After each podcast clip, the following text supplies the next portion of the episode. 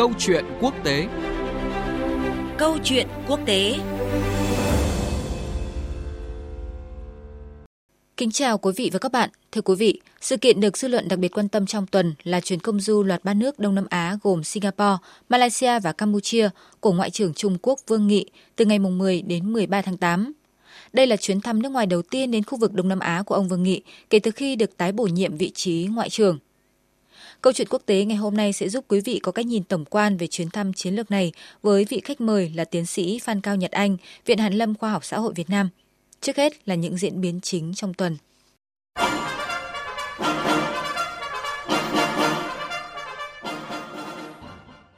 Ngày 10 tháng 8, Ngoại trưởng Trung Quốc Vương Nghị có cuộc hội đàm với người đồng cấp Singapore Vivian Balakrishnan trong khuôn khổ chuyến thăm nước này.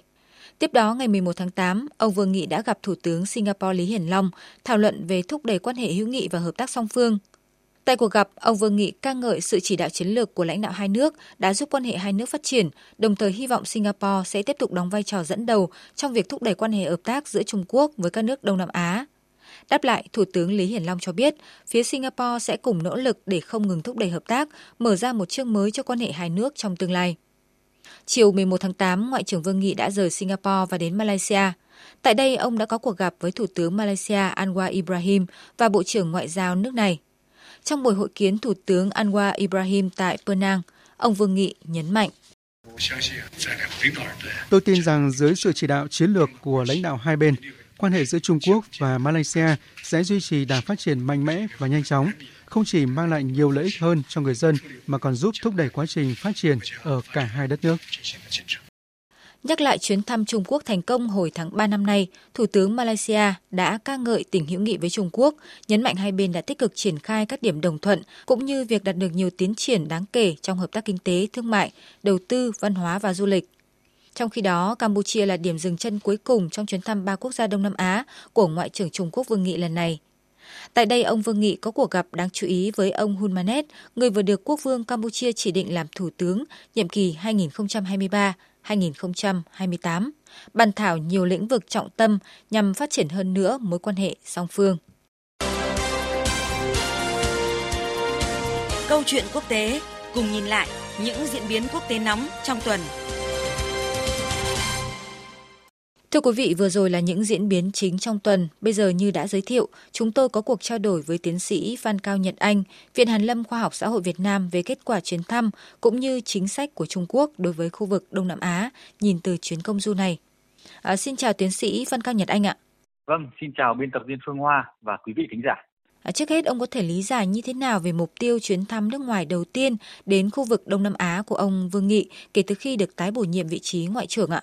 Trong bối cảnh Biển Đông thì vừa chứng kiến những diễn biến căng thẳng mới giữa Trung Quốc và Philippines, trong khi cạnh tranh Mỹ-Trung thì cũng đang tiếp tục tăng nhiệt ạ. Vâng, như chúng ta cũng đã biết, thì cuối tháng 7 vừa qua, thì Trung Quốc đã bổ nhiệm lại ông Vương Nghị làm Ngoại trưởng thay cho ông Tần Cương. Và chuyến công du 3 nước Đông Nam Á, Singapore, Malaysia và Campuchia là chuyến công du đầu tiên trong tư cách là tân ngoại trưởng. Và điều này để tầm quan trọng của đối tác ASEAN trong chính sách ngoại giao của Trung Quốc. Và qua đó là tiếp tục cạnh tranh tầm ảnh hưởng với Mỹ trong khu vực. Và đồng thời cũng xoa dịu ASEAN bởi những cái bất ổn với Philippines vừa qua. Đó là cái mục tiêu chung. Còn về mục tiêu cụ thể đối với các nước, về quan hệ với Trung Quốc và Singapore, thì chúng ta có biết rằng hai nước đã nâng tầm quan hệ song phương sau cái cuộc gặp đầu năm nay giữa ông Lý Hiển Long và Chủ tịch Trung Quốc Tập Cận Bình. Và mục tiêu trong chuyến thăm lần này là tái khẳng định cái mối quan hệ lâu dài và thực chất giữa hai nước, theo đuổi cái sự hợp tác trong các lĩnh vực mới như cái nền kinh tế xanh và kỹ thuật số. Chúng ta cũng biết là Trung Quốc đăng ký cái hiệp định đối tác kinh tế kỹ thuật số DEPA, một hiệp ước giữa Singapore, Chile và New Zealand nhằm tạo thuận lợi cho thương mại kỹ thuật số. Trong quan hệ với Malaysia thì Trung Quốc là đối tác thương mại lớn nhất của Malaysia kể từ năm 2009 đến nay, với kim ngạch thương mại là hơn 100 tỷ USD trong năm 2022. Về đầu tư thì Trung Quốc cũng là nhà đầu tư trực tiếp nước ngoài lớn tại Malaysia với cái khoản đầu tư khoảng 12,5 tỷ USD trong năm 2022. Và chúng ta cũng biết là Trung Quốc cũng xin gia nhập CPTPP, và để có thể gia nhập làm thành viên thì cần phải có sự chấp nhận của tất cả các thành viên, và trong đó là có Singapore và Malaysia. Còn đối với Campuchia thì chúng ta cũng biết là Ngoại trưởng Trung Quốc Vương Nghị đã trở thành Ngoại trưởng đầu tiên tới thăm Campuchia khi mà ông Hun Manet được bổ nhiệm làm tân thủ tướng của Campuchia. Và chúng ta cũng biết Trung Quốc là đồng minh lâu năm và là nhà đầu tư lớn vào các dự án cơ sở hạ tầng của Campuchia. Và cũng có thể cái chuyến đi quan trọng này là cũng để nhằm chuẩn bị cho cái chuyến thăm Bắc Kinh sắp tới của ông Hun Manet. Tôi cho rằng đó là những mục tiêu chung và riêng của Trung Quốc qua cái chuyến thăm vừa qua. Vâng, thưa ông ạ, một trong những nội dung của chuyến công du ba nước Đông Nam Á lần này của Ngoại trưởng Vương Nghị đó là tìm kiếm sự đồng thuận về bộ quy tắc ứng xử ở Biển Đông cũng như là quản lý khủng hoảng khu vực. Ông đánh giá như thế nào về triển vọng của những vấn đề này ạ?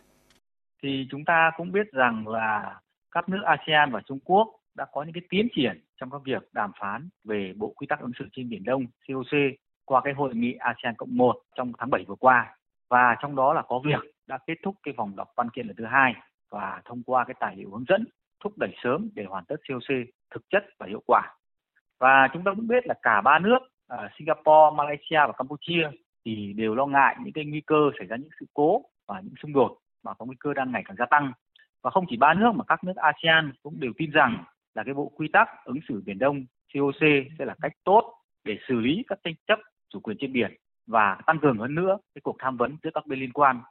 Tuy nhiên ở đây thì cũng có nhiều khó khăn bởi chúng ta cũng biết rằng cái quá trình đàm phán COC là cũng có một số khó khăn. Ví dụ như hiện nay Myanmar đang giữ cái vai trò là nước điều phối cái mối quan hệ ASEAN-Trung Quốc. Tuy nhiên các diễn biến phức tạp tại Myanmar cũng có thể gây trở ngại cho cái tiến trình đàm phán. Ngoài ra chúng ta cũng biết rằng là Trung Quốc cũng đưa ra cái đường chín đoạn và họ cũng lý giải các hành động trên Biển Đông. Và cái đường chín đoạn thì đã bị Tòa trọng tài thường trực và bác bỏ vào năm 2016. Song Trung Quốc thì bác bỏ cái phán quyết của PCA và dù là thành viên của UNCLOS. Do đó, COC có thể kiềm chế các hành động quyết đoán của Trung Quốc hay không thì cũng đang là một câu hỏi lớn. Thì tôi nghĩ rằng đó là những cái khó khăn mà trong cái quá trình để cái thúc đẩy COC ở trong tương lai. Vâng, thưa ông ạ, ở đây cũng cần nhắc tới một chi tiết là tại các điểm đến, Ngoại trưởng Trung Quốc Vương Nghị không ngần ngại chỉ trích Mỹ, gọi đây là nguồn cơn gây bất ổn lớn nhất của thế giới, đồng thời thì cũng kêu gọi tăng cường quan hệ song phương với các điểm đến nói riêng, với ASEAN nói chung.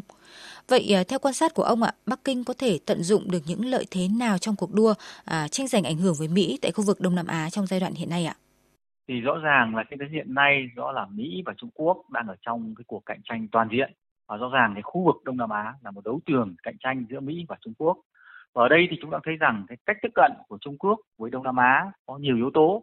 Song tôi cho rằng là có hai cái yếu tố quan trọng. Trước hết tôi cho rằng đấy là yếu tố địa lý là rất là quan trọng. Vì rõ ràng là so với Mỹ thì Trung Quốc gần với ASEAN hơn. Và sự gần gũi về mặt địa lý thì giúp Trung Quốc sẽ có điều kiện thuận lợi cho các việc tiếp cận dễ dàng và cũng như thể hiện cái sự hiện diện của họ đối với khu vực. Và từ đó thì nó dẫn đến cái tính liên kết kinh tế cao hơn và được thúc đẩy bởi các liên kết, ví dụ như cái liên kết về vận tải. Ngoài ra cái sự gần gũi về mặt địa lý cũng tạo ra những cái lợi thế về du lịch hay trao đổi học thuật hay là sự hiện diện thường xuyên của các quan chức Trung Quốc tại khu vực này. Và ngay cả trên khía cạnh an ninh là cho dù cái tiềm lực quân sự của Trung Quốc hiện nay chưa bằng Mỹ, song với lợi thế địa lý thì không thể phủ nhận cái sức mạnh của Trung Quốc trong khu vực, trong cái tương quan đối với Mỹ. Và ở chiều ngược lại thì chúng ta cũng thấy rằng các quốc gia ASEAN cũng coi trọng cái mối quan hệ với nước láng giềng và trong đó có Trung Quốc. Và thực tế trong khu vực thì Trung Quốc là một nước lớn, còn các ASEAN là những nước nhỏ. Ngoài ra ở khía cạnh thứ hai tôi muốn đề cập đấy chính là lợi thế trong cái hợp tác kinh tế mà Trung Quốc đang thúc đẩy rất là mạnh mẽ. Trung Quốc có cái lợi thế về thị trường lớn với dân số là đông thứ hai thế giới. Thực chất là Ấn Độ thì cũng mới vượt qua Trung Quốc trong cái thời gian gần đây về mặt dân số. Với tổng thể thì Mỹ cũng đang là nhà đầu tư trực tiếp nước ngoài FDI lớn nhất vào ASEAN. Nhưng về thương mại thì Trung Quốc đã vượt qua Mỹ trong quan hệ thương mại đối với các nước ASEAN. Và từ năm 2010 đến nay thì Trung Quốc lại luôn là cái đối tác thương mại lớn nhất của ASEAN. Thì ví dụ như là trong năm 2020 là mặc dù bị ảnh hưởng bởi dịch bệnh, tuy nhiên cái kim ngạch thương mại hai chiều giữa ASEAN và Trung Quốc vẫn đạt khoảng gần 700 tỷ USD, cao hơn so với Mỹ. Và như vậy tôi nghĩ rằng là trong cái thương mại giữa Trung Quốc và ASEAN thì Trung Quốc đang cũng có cái lợi thế đối Mỹ. Thì đó là những cái khía cạnh tôi nghĩ rằng là Trung Quốc đang muốn thúc đẩy trong việc cạnh tranh với Mỹ tại khu vực Đông Nam Á hiện nay. Vâng, cảm ơn ông về những thông tin và phân tích vừa rồi. Tới đây, chương trình Câu chuyện quốc tế cũng xin dừng lại. Cảm ơn quý vị và các bạn đã quan tâm theo dõi. Xin chào và hẹn gặp lại.